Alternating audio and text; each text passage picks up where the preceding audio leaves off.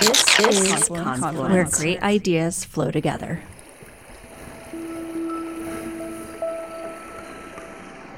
This is Confluence, where great ideas flow together, the podcast of the Graduate School of the University of Montana.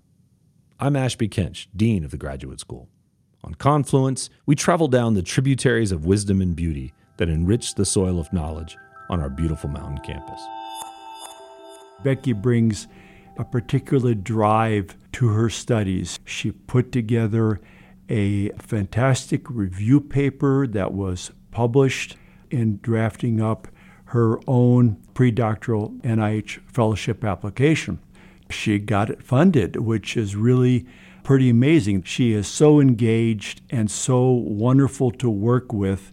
Uh, summer of 2021, she mentored an undergraduate student from Puerto Rico, and that student uh, presented at the National Society of Toxicology meeting. Becky is a remarkable student and a great role model for, for other students.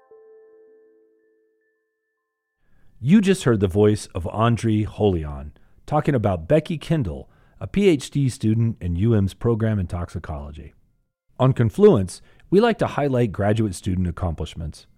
In this episode, we celebrate Becky as winner of Best in Conference Award at GradCon for poster presentation in a STEM discipline. Open to all graduate students, GradCon is hosted by UM's Graduate and Professional Student Association, providing an opportunity for students to present their research and creative activity and compete for awards in five categories. Becky won for her poster Antidepressants Reduce Silica Caused Inflammation in Lung Macrophages. We talk about that project, a creative new line of research about the possible repurposing of antidepressants for use in respiratory ailments like silicosis.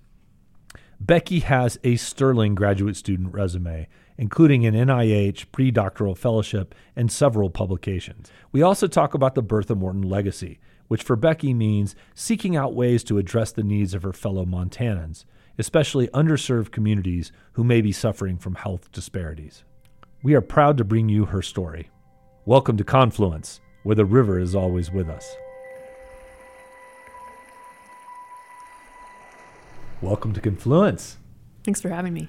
It's great to see people in person again. And one of the things I wanted to start with was getting the pleasure of watching you give a poster presentation uh, at GradCon this year, our annual graduate student conference, uh, for which you won Best in Con. What was that experience like for you? It was a lot of fun. Um, last year during COVID, when we just had to give an online presentation and kind of video record it, I felt like I was just talking to the box in the top corner of my screen, you know, and I wanted to see someone face to face and try to understand, try to hear their questions and get the feedback. So it was great to have people milling around and asking questions and being able to explain in finer detail what I've been working on. Yeah, it was a real buzzing atmosphere. There's sound all over. But did you find that you did get good feedback, get good back and forth with people who were asking questions? Yeah, I really did. I had people who were pretty engaged and, you know, gave me points for next time on a poster, you know, what things I can emphasize and what things aren't as important. But it was great to see other people's take on what I've been working on. Yeah. And, you know, what you're working on in, in your particular case is important applied use eventually, right? That toxicology as a field in particular has always kind of got its eye on important applied outcomes. So, talk a little bit about that part of your research. Like, what do you see as maybe one of the impacts it'll have? Well, right now, the research that I've been doing is kind of looking at currently FDA approved antidepressants and how I can repurpose those in respiratory health.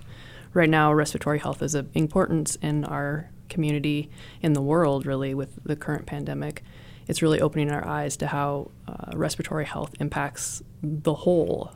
And so, just being able to look at these antidepressants, which we've already seen go through rigorous testing to see how they perform in human populations, to be able to repurpose those to combat something that you would see in an occupational setting, such as silicosis. And silicosis has actually seen an increase, and it's coming back in many undeveloped countries, but mm-hmm. even in Australia and Israel, where the safety standards are pretty stringent, you're seeing an increase in these acute silicosis cases that are caused by what they think is the artificial stone countertop. And th- those occupations, you have the generation of huge amounts of dust. And if your breathing equipment isn't up to perfect parameters, then you're going to get an exposure of high levels of silica and leading to this silicosis. Interesting. That's that's a very specific applied case. But then I want to go back a step because what's fascinating to me about your research is this repurposing part. It's not intuitive that antidepressants and uh, you know respiratory health would be linked. What, what's the theory behind that connection? Well, antidepressants have a certain chemical structure. They're called cationic amphiphilic drugs, and so they have a weakly positive charge. And it, it's able to cross through membranes. So the cell and then the organelles within the cell have these membranes that are not hydrophilic, so basically not water based. So you have these lipid interactions, but this drug can pass through those membranes and then it gets sequestered in the lysosome. So basically, it enters the lysosome and then it starts to accumulate. And because its accumulation occurs in the lysosome, that dose is going to be higher necessarily than the dose in the rest of the cell would be. And it's able to disrupt the lipid environment of the lysosome. So that's the mechanism. That's that the disruption mechanism, is yeah. the mechanism that you're interested Yeah. in repurposing for Right. this other thing. How far away is this research from a kind of applied outcome? I mean, how many steps are down the, the pike? Well, I'm just at the point right now where I'm looking at the different drugs and seeing if there is any one that stands out above the crowd. I'm looking at four of them, and they all seem to have about the same level of knocking down inflammation in an in vitro cell model. So the next natural step would be to move to an in vivo model in mice. And that's something our lab has done quite a bit of. So, do a silica exposure in mice with the treatment of these antidepressant drugs um, probably calculated based on what a human would be taking it for for depression At the at the rough uh, at the rough yeah same yeah levels. milligrams per kilogram you Yeah, can yeah, yeah. dose it that way Fantastic. I, I find that just very fascinating and, and kind of a creative way of thinking about the mechanism that delivers the drug being the thing that you're working on, not the Right. outcome. Right. What brought you to UM? What was your connection to the toxicology program? I graduated from Carroll College in 2003, and then I focused on raising my three kids at that point. So I took a step back from academia, ended up in Arlee for a while, and then we moved to Missoula. Kids got a little older, and so I decided it was time for me to go back to school. I'd always wanted to go back to graduate school, and I'd always wanted to stay in Montana. So the idea of the University of Montana and their toxicology program was a big sell for me. Um, I met with Andre Holian in the toxicology program here, and I just loved the fit. I loved that they had so many resources available, and I loved the academic driven uh, focus of his laboratory and how many research opportunities there were there. Yeah, and for listeners who maybe aren't familiar with the toxicology program here, I mean, Andre in particular has a really uh, strong track record in attracting really talented graduate students and placing them, you know, moving them forward in their research careers. I mean, very strong track record in that regard. And so you, you were kind of attracted to that high research focus. Yeah, for sure. And just seeing how successful he was in placing students, how many connections he's built up over the years in the field, just around the country. So, just a lot of opportunities there for mentorship and then for my future as well. So obviously you've had a lot of success here. Um, you won a big uh, NIH pre-doctoral fellowship, which in your CV is a major accomplishment. But you've recently won the Bertha Morton. Um, did that have special resonance for you? Um, it really did. Uh, I've grown up in Montana and I've observed a lot of um, toxicology in Montana, especially in Helena, where I went to college. In East Helena, where I had my first home with my husband, we got to drive by the slag pile every day on the way into work. And the slag pile, for those of you that don't know, is just mounds upon mounds of used up material that they got after mining for copper um, back in the 80s and prior to that. So you just have mounds upon mounds of this stuff, but it's still chemically active and it still has toxicological impacts. In fact, they had to replace all of the top layer of soil for the community of East Helena for all those houses so that the children could play in their yards because there's such a high level of lead. So just to be able to see that toxicology each day got me interested in toxicology and got me interested in how to make Montana a better place. And so that's the spirit I was kind of going for when I was applying for the Bertha Morton yeah. was she just seeing how much she contributed to giving back to the Montana Fantastic, people. exactly, and and she was a Helena citizen. That's and, right. And so there's a lot of connections with your story, your personal story.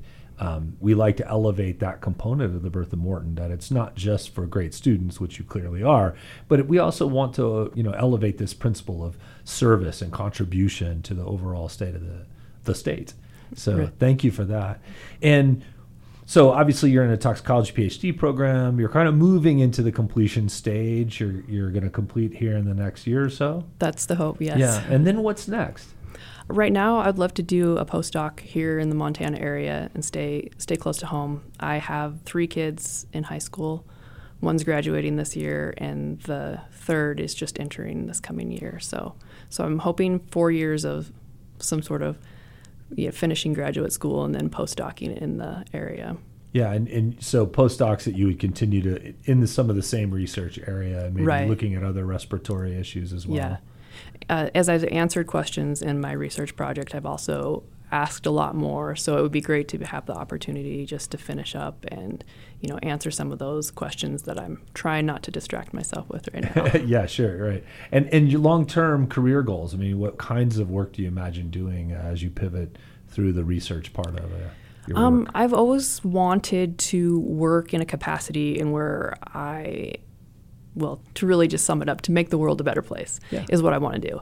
And the connection to human health right now with my work has been very impactful for me, and I'd like to continue to do that and contribute to overall better health, especially for underserved populations. I see respiratory health especially is intriguing to me, and I'd love to continue to pursue that.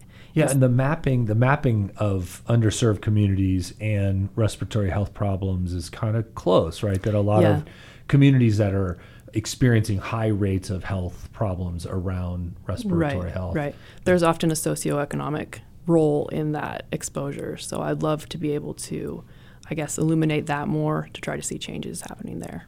Yeah, and you mentioned the pandemic as one of the sort of subtexts on respiratory health. Have you done any particular COVID related research? I have not. I've looked at the literature and seen how they have used some of these same antidepressants that I'm using and looked at COVID outcomes, specifically just, just epidemiologically going back and looking at the records after the fact and seeing the rates of morbidity and hospitalization in patients on these antidepressants. And they've seen a reduction in those. Interesting. Um, so, I mean, it just underlies the fact that it could be something in the respiratory environment that you're able to change with antidepressants that makes it beneficial to combating the virus, this virus and others. Yeah, and that's it's one of the things um, we've talked about a lot on campus and in, in research circles that COVID's been horrific. Um, you know, we've paid an incredibly high toll, but the way we've mobilized the research community around addressing it has led to an incredible investment in a, in a very short period of time and a lot of research. So a lot of minds are thinking it through, and so it's it's kind of interesting to hear that wrinkle. That's another one of these wrinkles that um, out of this you may get data that you otherwise wouldn't have had uh, that allow you to track a different problem. Right. Really interesting. Well, thank you so much for joining us on Confluence. Mm, thank you. Thank you for having me. If you like what you've heard, you've got Kate Lloyd to thank. She's a student in our MFA program in media arts. Her deft ear and keen editing touch have created the sonic landscape through which you're floating. We'd like to thank UM's College of Arts and Media for providing studio space and talent to support this production. Confluence is brought to you by the Graduate School of the University of Montana. Innovation, imagination, intellect to serve the state, the region, and the world. You can subscribe to our podcast on Apple, Stitcher, Spotify, and Google by searching Confluence University of Montana, or click a link at the Confluence website www.umt.edu/grad. On the Telling Our Story tab, you'll find podcasts, videos, and other media that help us share with the world the groundbreaking research and creativity happening at the University of Montana. Enjoy the float. Earl Wasn't. and say it. From Pride and Prejudice.